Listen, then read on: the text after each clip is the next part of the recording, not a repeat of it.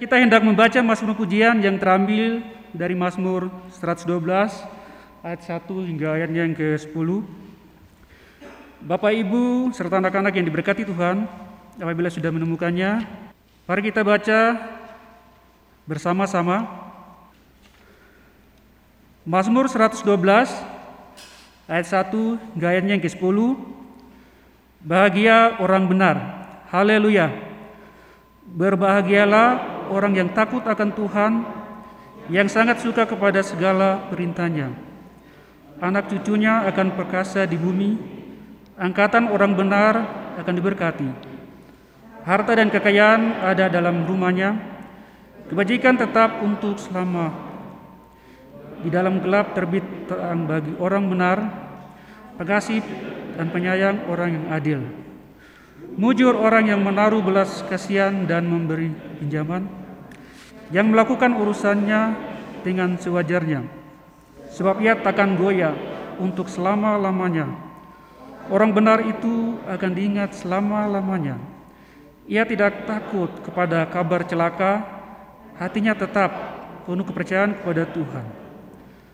Hatinya teguh, ia tidak takut, sehingga ia memandang rendah para lawannya. Ia membagi-bagikan, ia memberikan kepada orang miskin, kebajikannya tetap untuk selama-lamanya. Tanduknya meninggi dalam kemuliaan. Orang fasik melihatnya lalu sakit hati. Ia menggertakkan giginya lalu hancur. Keinginan orang fasik akan menuju kebinasaan. Demikian Mazmur puji-pujian kita di malam ini. Kiranya memberikan kekuatan bagi seluruh jemaat. Segala kemuliaan hanyalah bagi Tuhan.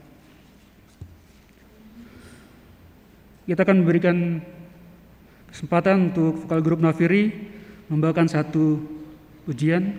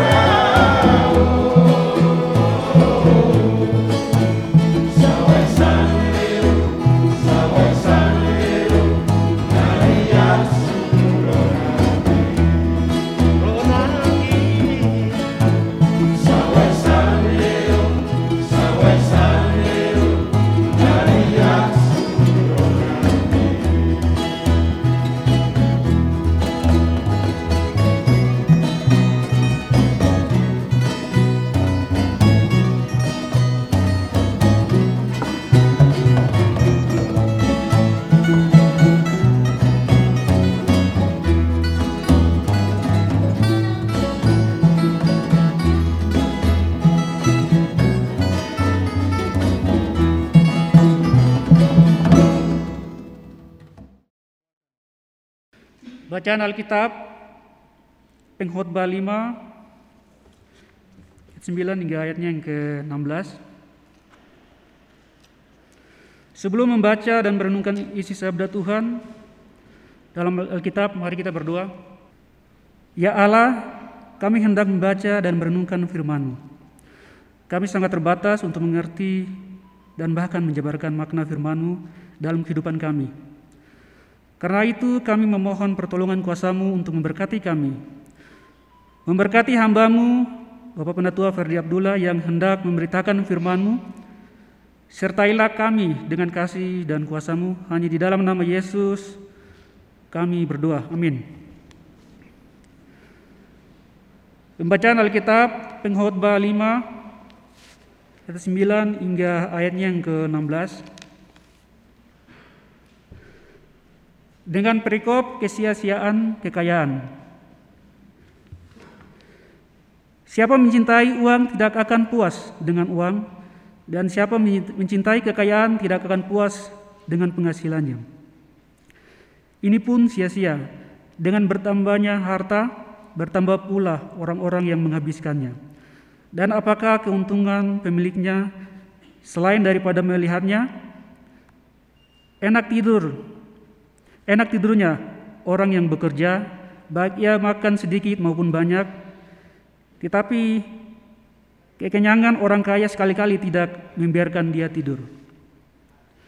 Ada kemalangan yang menyedihkan kulihat di bawah matahari, kekayaan yang disimpan oleh pemiliknya menjadi kecelakaannya sendiri.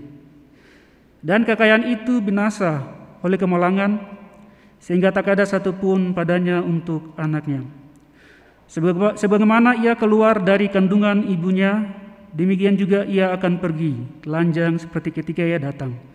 Dan tak diperolehnya dari jari payahnya suatu pun yang dapat dibawa dalam tangannya. Ini pun kemalangan yang menyedihkan, sebagaimana ia datang, demikian pun ia akan pergi. Dan apakah keuntungan orang tadi yang telah berlelah-lelah menyaring angin, malah sepanjang umurnya ia berada dalam kegelapan dan kesedihan. Mengalami banyak kesusahan, penderitaan, dan kekesalan. Sampai di sini pembacaan Alkitab. Demikian firman Tuhan. Berbahagialah segala orang yang mendengarkan firman Tuhan serta memelihara dan melakukannya di setiap saat dengan sukacita. Amin. Shalom. Jemaat yang terkasih dalam Tuhan kita Yesus Kristus yang sedang mengikuti ibadah ini dalam gedung gereja tetapi juga secara online dari tempat tinggal masing-masing kiranya berkat kesehatan dan kekuatan selalu dilimpahkan bagi kita sekalian. Jemaat yang terkasih, dari pembacaan kita yang terambil dari pengkhotbah pasal 5 ayat 6 hingga maaf ayat 9 hingga ayatnya yang ke-16 diberi tema cinta uang dan kekayaan tidak memberi kepuasan. Nah, kita masih ada di dalam minggu-minggu sengsara Tuhan Yesus Kristus dan di dalam ibadah hari Minggu yang lalu kita juga telah belajar kebenaran firman Tuhan tentang kejatuhan manusia ke dalam dosa di mana akibat jatuh ke dalam dosa manusia keluar dari taman Eden dan akhirnya menghadapi kehidupan yang nyata ya. Tetapi bukan keluar begitu saja ada konsekuensi yang harus ditanggung oleh manusia. Perempuan dikatakan dia harus bersusah payah selama masa mengandung. Kemudian waktu melahirkan pun itu akan merasakan sakit. Sedangkan bagi laki-laki dengan bersusah payah engkau akan mencari rezeki, ya kan? Tetapi karena kita ini hidup di dalam suatu jemaat industri, di masa emansipasi wanita ada juga perempuan yang bekerja tidak sedikit banyak ya baik yang bekerja secara formal maupun yang non formal jadi kadang kalau saya lihat perempuan atau ibu-ibu yang bekerja ini saya itu salut ya kan? Sekaligus terharu kuatnya dia itu kan ya jadi bagiannya dia sudah ambil ya kan? Bagiannya Adam juga dia pikul.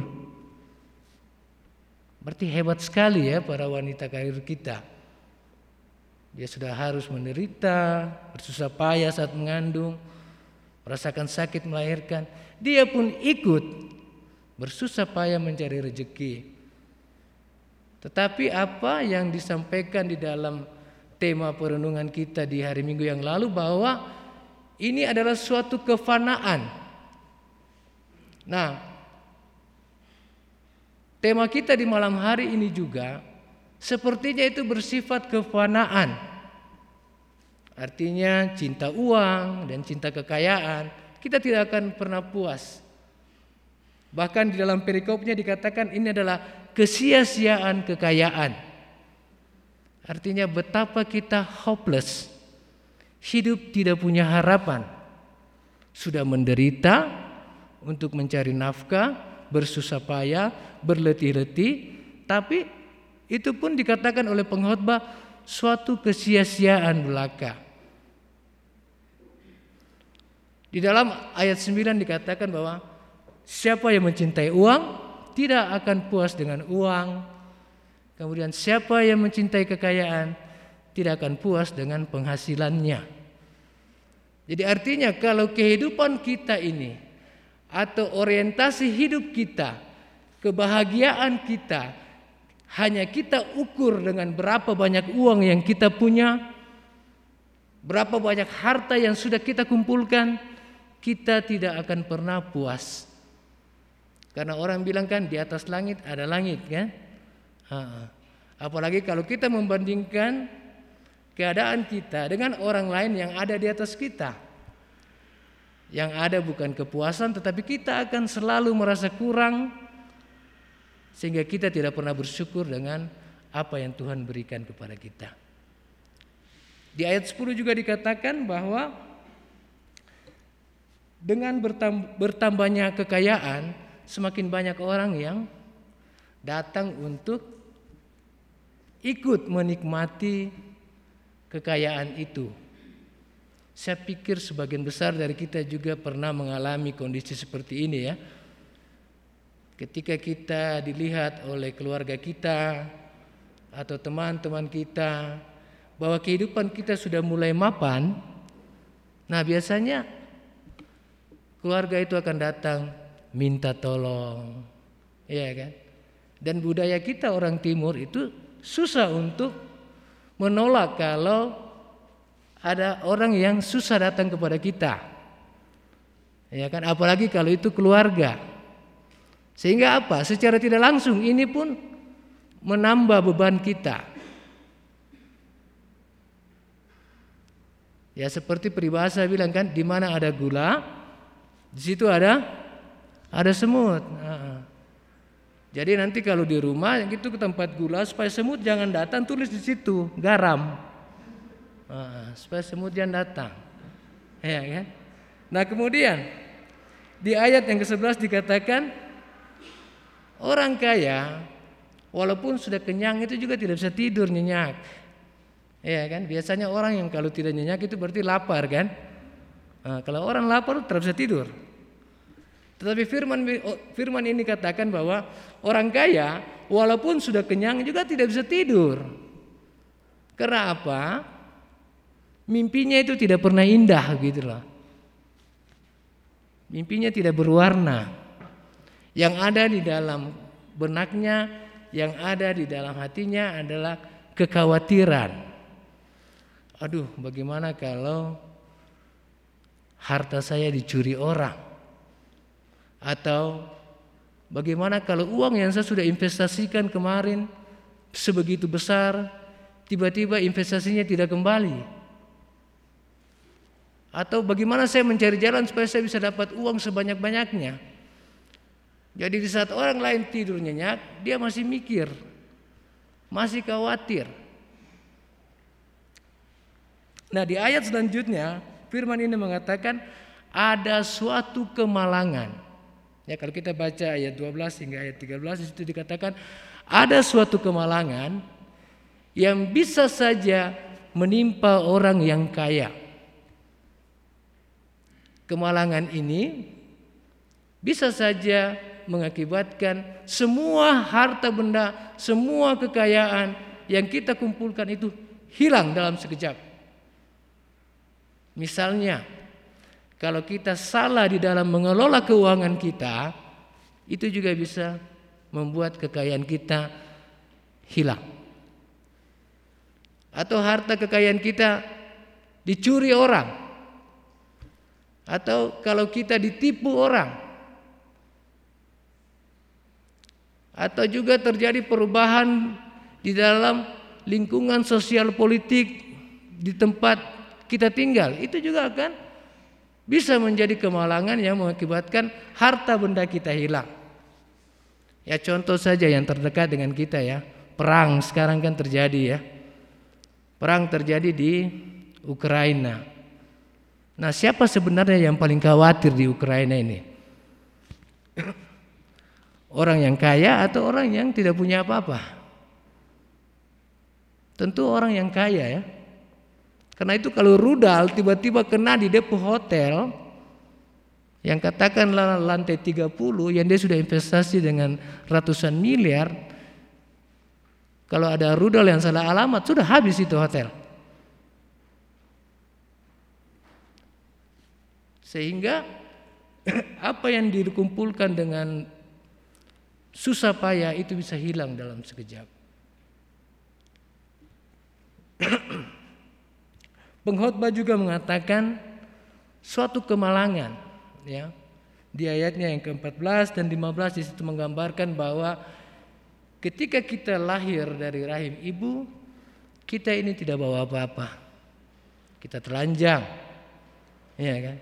Dan ketika kita pergi pun kita tidak akan membawa apa-apa.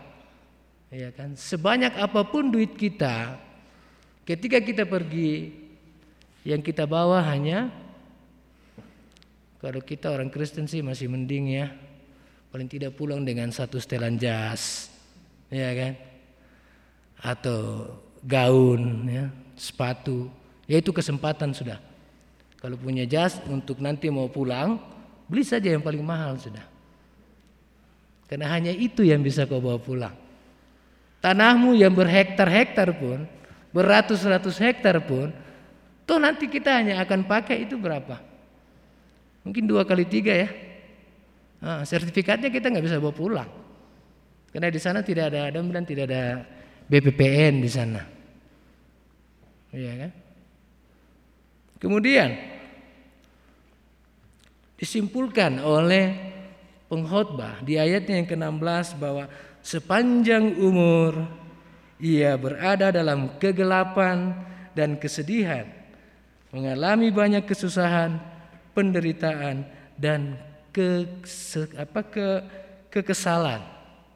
Bayangkan ini susahnya hidup jadi orang kaya ya. Ada yang mau kaya di sini? Halo? Tidak ada yang mau kaya? Wah, ada tapi tadi dengar firman itu kayaknya kok susah semua. Batal sudah jadi orang kaya ya. Pertanyaannya sekarang, Apakah orang Kristen tidak boleh kaya? Boleh ya? Sedia, bersedia untuk menempuh apa yang tadi sudah kita baca sama-sama? Bersedia untuk tidak tidur? Halo? Bersedia ya? Biar sudah telah tidur yang penting kaya. Ya kan? Kaya enam bulan terus mati. Gara-gara kurang tidur gitu kan. Apalagi pandemi kayak begini? Jawabannya adalah memang betul. Orang Kristen boleh kaya. Iya kan? Terus apakah orang Kristen juga kalau kaya harus bersusah-susah? Mengalami penderitaan seperti yang tadi kita dengarkan? Tidak juga. Iya kan? Karena Alkitab juga mencatat bahwa ada orang yang kaya tetapi dia juga dekat dengan Tuhan. Ada orang yang kaya tetapi dia juga hidup melayani Tuhan. Contohnya Abraham. Iya kan Abraham bahkan dikatakan sebagai Bapak orang percaya. Ya. Raja Daud, Salomo, Ayub. Bukan Pak Ayub mandibo-dibo ya, bukan. Ayub. Ini adalah orang-orang yang kaya pada zamannya. Ya bahkan Raja Salomo itu dikatakan di dalam Alkitab bahwa tidak ada lagi orang yang berhikmat dan sekaya seperti dia. Terus apa yang menjadi masalah?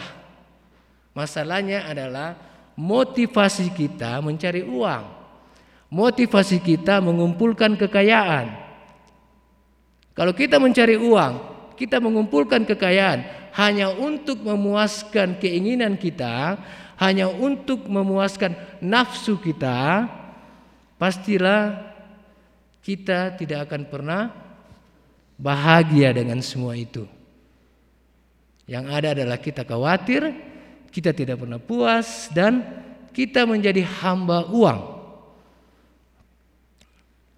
Rasul Paul, Rasul Paulus di dalam 1 Timotius 6 ayat 10 mengatakan bahwa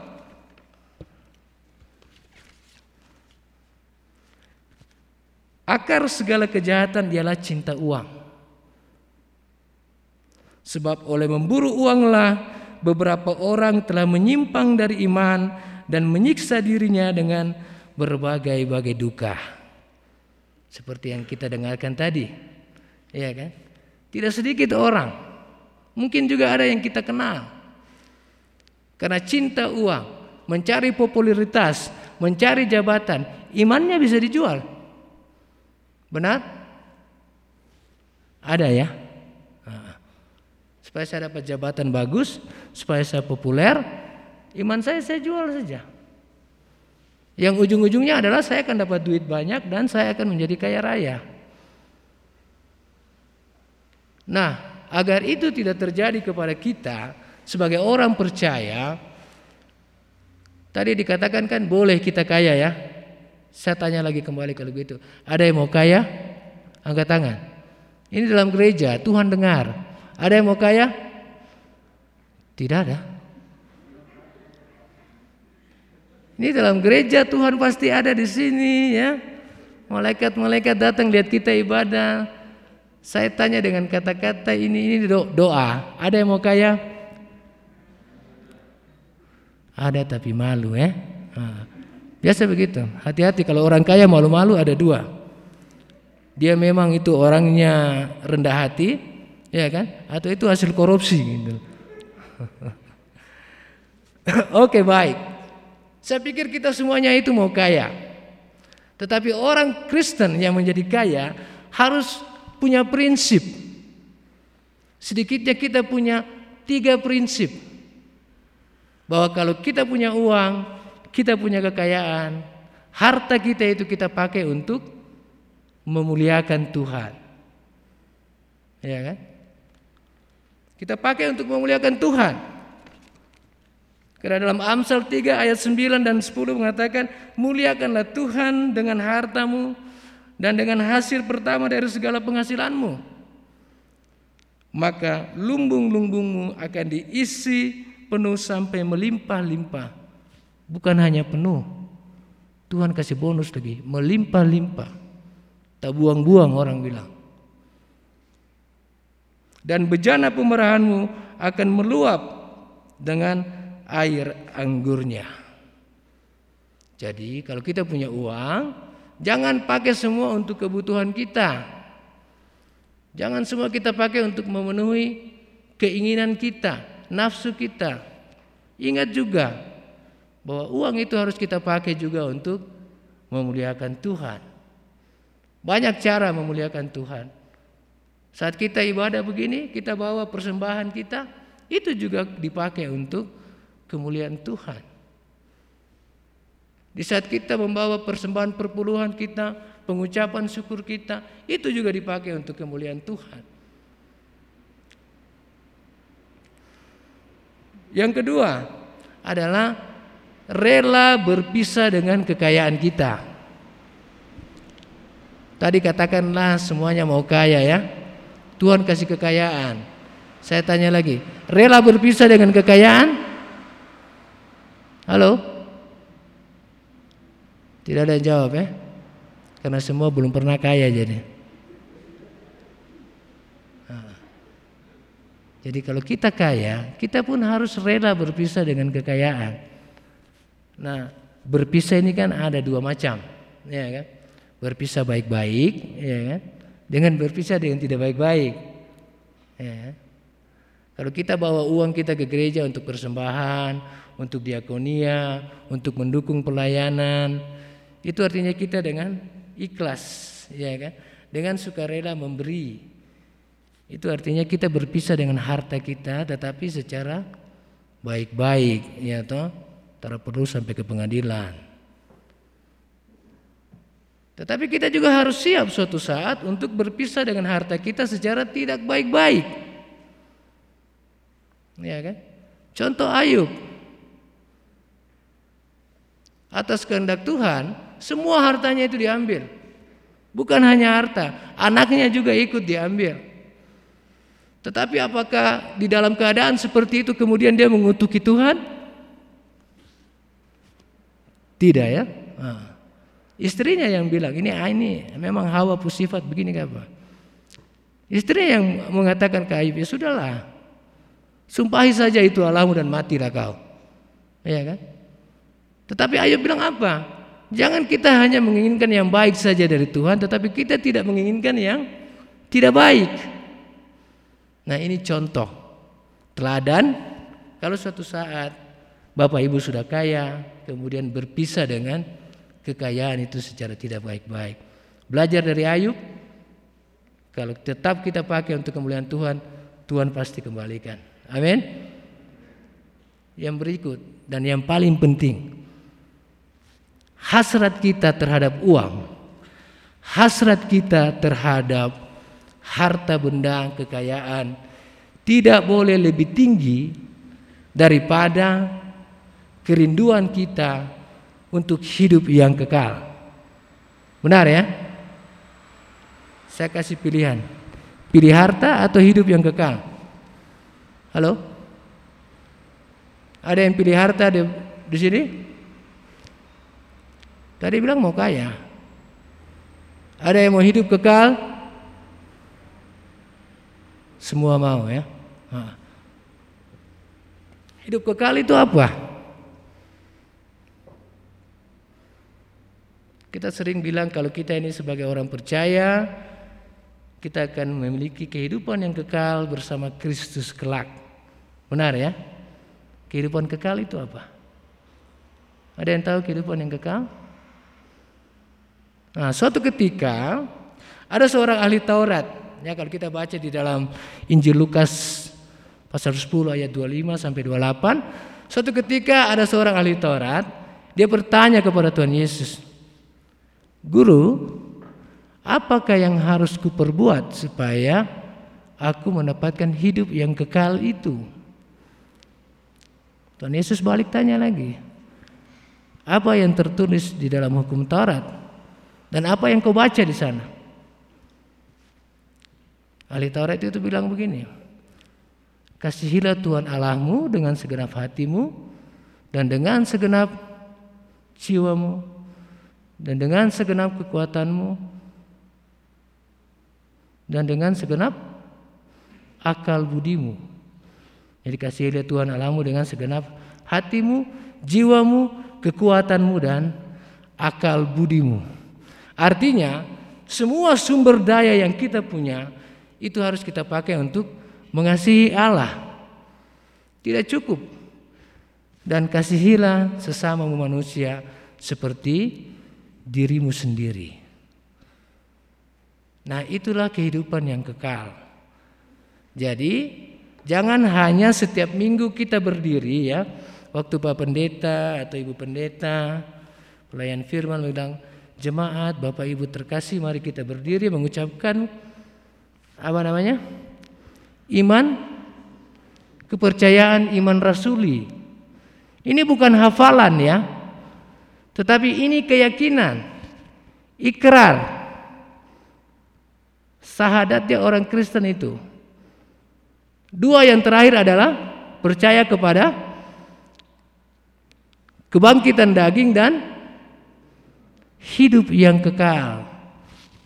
Jadi kalau setiap minggu kita ucapkan itu sebagai ikrar kita, berarti kan kita meyakini itu akan terjadi.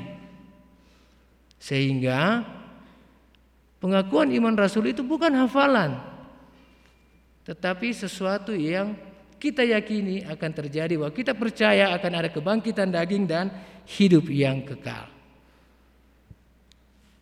Nah, supaya kita tetap bisa menikmati harta kekayaan kita, tetapi kita juga tetap memiliki janji Allah untuk hidup yang kekal. Sebagai orang percaya, bijaklah di dalam menggunakan harta kekayaan kita. Tadi saya katakan bahwa pakailah hartamu untuk memuliakan Tuhan. Ya. Bawa persembahanmu ke gereja. Kenapa? Itu akan dipakai untuk kemuliaan Tuhan. Karena gereja juga butuh dana untuk melakukan tugas dan panggilan gereja, yaitu bersaksi, bersekutu dan melayani. Itu semua pakai uang, Bapak Ibu. Kita kumpul-kumpul begini kan pakai uang. Iya kan? Pakai uang apa artinya? Kita butuh peralatan untuk musik, kita butuh kursi, kita butuh perawatan gedung gereja ini. Tapi kalau kita punya harta, pakailah untuk kemuliaan Tuhan. Demikianlah firman Tuhan bagi kita sekalian. Kiranya Roh Kuduslah yang akan memampukan kita untuk dapat melakukan firman Tuhan ini dalam kehidupan kita hari lepas hari. Baik, kami kembali mengundang vokal grup Nafiri untuk memuliakan Tuhan melalui pujian yang sudah disiapkan.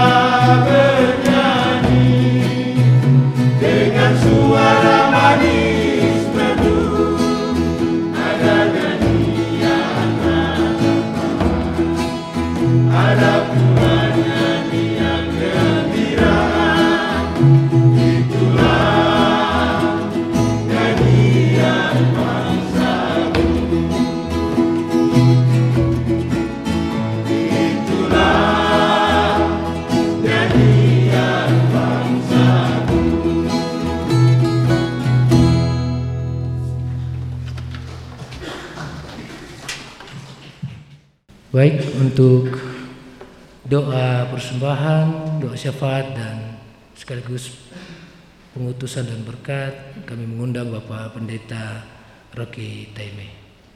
Waktu dan tempat kami persilakan.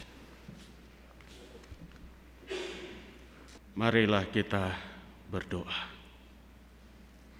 Bapa di dalam kerajaan surga, Tuhan yang senantiasa kami puji dan kami permuliakan. Hanya di dalam nama Yesus Kristus dan oleh perantaraan kuat kuasa rohmu yang kudus. Allah yang esa. Di hari ini dari tengah-tengah seluruh keberadaan kami, dari seluruh praktek kehidupan kami, dari tempat kerja, dari rumah kami masing-masing. Rohmu yang kudus menggerakkan hati hati kami dan mengarahkan serta mempersekutukan kami di dalam baitmu yang kudus. Kami beribadah, memuji dan membesarkan namamu sebagai suatu persekutuan jemaat yang terhimpun di dalam rayon-rayon dan unsur-unsur. Dari tengah-tengah jemaat ini, dari tengah-tengah kehidupan kami, kami memuji dan membesarkan namamu ialah Bapa di dalam kerajaan surga. Bersama-sama sebagai suatu persekutuan, kami menyanyi dengan riang, kami menaikkan puji-pujian kami, kami menyatakan syukur dan sembah kami, dan juga kami belajar dari kebenaran firman. Di hari ini kami diingatkan kembali bahwa segala sesuatu di muka bumi ini adalah kesia-siaan segala sesuatu adalah kefanaan. Demikian juga harta kekayaan, keuangan, dan segala sesuatu yang kami miliki dan yang kami banggakan. Semuanya itu sia-sia di bawah matahari ini, semuanya itu sia-sia di atas muka bumi ini. Karena seperti kebenaran firman-Mu yang telah disampaikan hambamu. Sebagaimana ia keluar dari kandungan ibunya, demikian juga ia akan pergi. Telanjang seperti ketika ia datang, dan tak diperolehnya. Dari jari payahnya sesuatu pun yang dapat dibawa dalam tangannya. Meteraikan dan sempurnakanlah firman-Mu.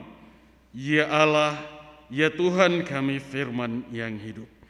Biarlah firman itu mendapat tempat di dalam hati dan pikiran setiap kami sehingga di dalam menjalani kehidupan kami tiap-tiap hari, kami pun boleh berlaku seperti kebenaran di dalam firman.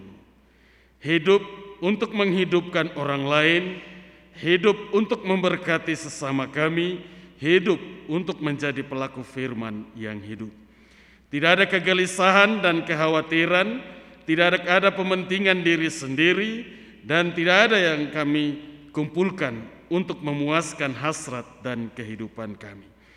Tetapi hendaklah semuanya itu hanya untuk menjadi saluran berkat bagi sesama kami manusia. Meteraikan dan sempurnakan firman-Mu ya Tuhan sekali lagi kami minta. Kemudian Bapa di dalam kerajaan surga, dalam ibadah dan syukur kami, puji-pujian dan sembah telah kami lantunkan untuk kemuliaan namamu dan juga kami nyatakan syukur sukacita kami melalui pemberian-pemberian dan persembahan-persembahan kami. Selain pemberian dan persembahan kami yang dalam bentuk benda yaitu uang, demikian juga tubuh, diri dan kehidupan kami yang kami persembahkan untuk membangun tubuh Kristus dan menopang penata layanan di dalam jemaat ini. Bapa di surga kiranya memperhitungkan semuanya itu. Persembahan kami dalam bentuk uang. Tuhan memberkatinya agar keuangan ini boleh dipakai untuk mengelola seluruh penata layanan di dalam gereja dan di dalam jemaatmu. Demikian juga persembahan-persembahan yang kami berikan dalam bentuk waktu, tenaga, tubuh, diri, dan kehidupan kami. Persembahan yang Tuhan kehendaki, Persembahan yang dikatakan oleh firman-Mu adalah persembahan yang kudus dan yang berbau harum di hadapan-Mu. Inilah persembahan-persembahan kami. Kami mempersembahkan diri-diri dan kehidupan kami untuk menata layani Tuhan dan jemaatnya. Baik sebagai pendeta, baik sebagai penatua siamas, baik sebagai koordinator-koordinator rayon, badan pelayan unsur, semua kepanitiaan. Kemudian ada di antara kami yang mempersembahkan tubuh diri dan waktunya sebagai tim musik, singers, tim multimedia, radio suara kasih. Ada juga yang mempersembahkan diri dalam vokal grup Nafiri. Semua kami dengan satu iman dan percaya, kami memuji dan membesarkan namamu, ya Allah, ya Tuhan kami, dan mempersembahkan kehidupan kami hanya untuk kemuliaan bagi namamu ya Tuhan. Pakailah kami dan seluruh keberadaan kehidupan kami seturut dengan kehendakmu. Keluarga-keluarga dan rumah tangga-rumah tangga yang terhimpun di dalam rayon-rayon di dalam jemaat ini dan juga yang terbagi sesuai dengan kekhususannya yaitu unsur-unsur Bapa di sorga datang dalam kuasa rohmu yang kudus kunjung dan lawat setiap keluarga dan setiap pribadi ini dalam seluruh keberadaan kehidupan mereka. Sertai dan lindungi dan Tuhan memberkati mereka senantiasa.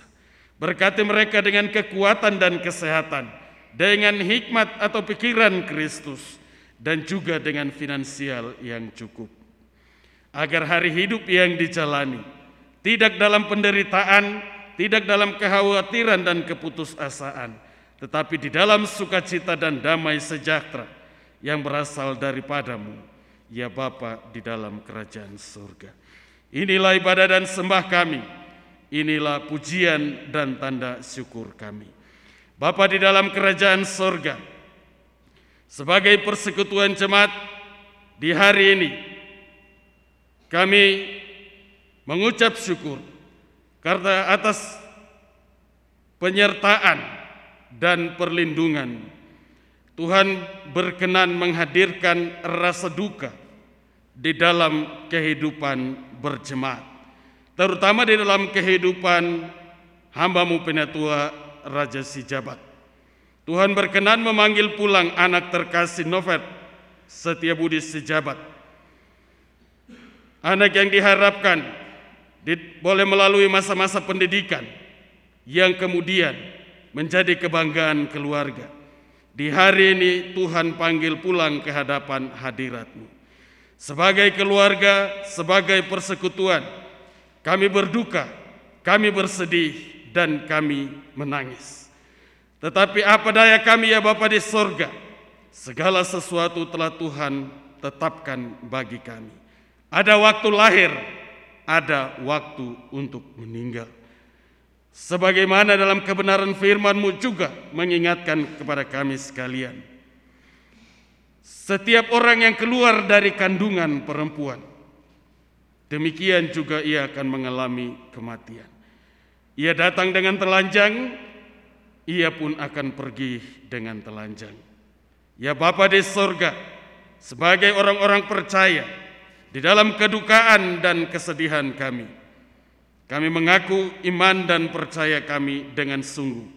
Seperti Ayub, Tuhan yang memberi, Tuhanlah yang mengambil segala puji dan hormat bagimu, ya Tuhan. Kedua orang tua terkasih, di dalam kedukaan dan kesedihan, keluarga besar sejabat seluruh handai taulan. Bapa di dalam kerajaan sorga, di dalam kelemahan dan keterbatasan, mereka akan jatuh bersedih dan berduka yang mendalam. Karena itu, semua orang yang Tuhan pakai dan Tuhan percayakan dengan roh hikmatmu, Tuhan memakai mereka untuk menghibur dan menguatkan keluarga ini. Sehingga mereka tidak lagi tenggelam di dalam kedukaan yang mendalam. Tapi mereka boleh memuji memuliakan namamu ya Tuhan karena kasihmu nyata dalam kehidupan mereka. Masa-masa cuti yang diiringi dengan peristiwa duka Tuhan jaga dan pelihara, Tuhan sertai dan lindungi, Tuhan hibur dan kuatkan. Kami berdoa dari tengah-tengah kehidupan jemaat ini, semua proses kedukaan sampai dengan prosesi pemakaman, apa pun yang dilayankan, kiranya nama Tuhan dipuji dan dipermuliakan.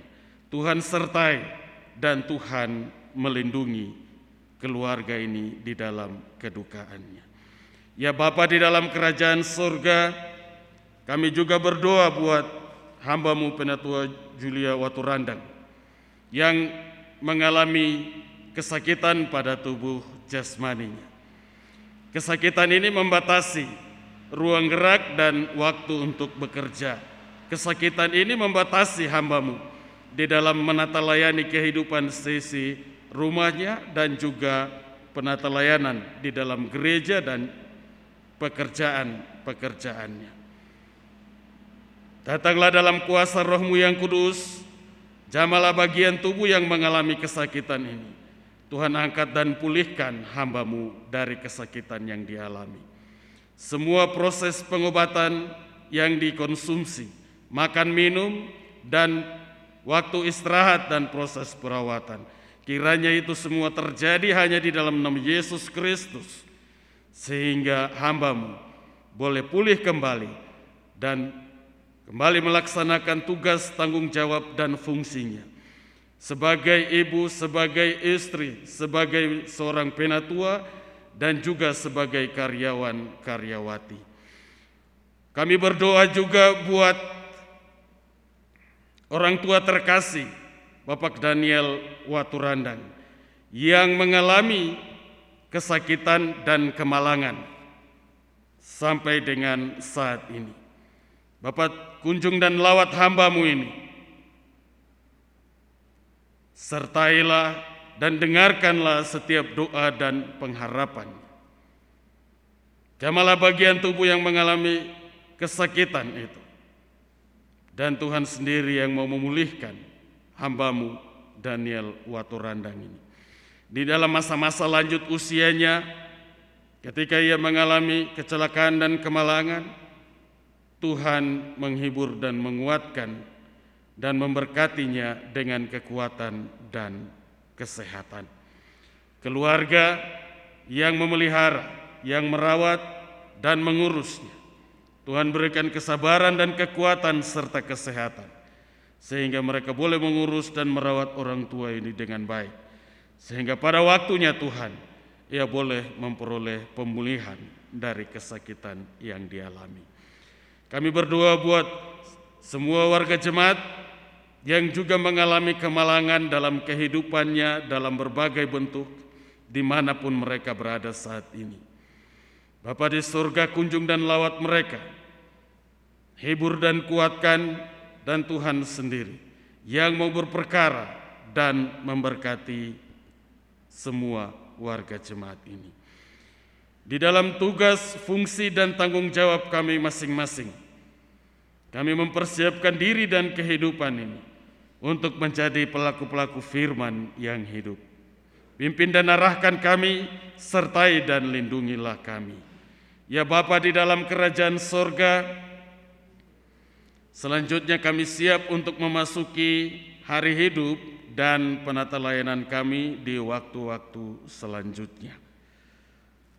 Tuhan pakailah kami sebagai hamba-hamba untuk terus mewartakan kebenaran firman melalui penata layanan di dalam jemaat ini. Semua program yang telah kami persiapkan boleh terbengkelai dan tertunda karena pandemi varian Omikron. Tetapi Bapa di surga, semua bentuk tantangan dan halangan apa pun tidak membatasi kami untuk datang bersekutu dan beribadah. Ini kami, ini ibadah dan sembah kami. Inilah tanda iman dan percaya kami. Meteraikan dan sempurnakan ibadah dan sembah kami di saat ini dan berkati kami di hari hidup dan pelayanan-pelayanan kami. Hamba-hambamu yang telah mengemban tugas pelayanan mereka di saat ini. Secara pribadi, keluarga rumah tangga, pekerjaan dan penata layanan mereka. Tuhan jaga, Tuhan sertai dan lindungi, dan Tuhan memberkati pelayanan mereka di hari ini. Bapa di dalam kerajaan sorga, Tuhan di dalam nama Yesus Kristus. Inilah ibadah dan sembah kami. Inilah syukur dan syafaat kami. Di dalam nama Yesus Kristus, Tuhan dan Kepala Gereja kami, Tuhan dan Juru Selamat kami yang hidup, kami berdoa kepada Allah Bapa di dalam kerajaan sorga. Haleluya. Amin.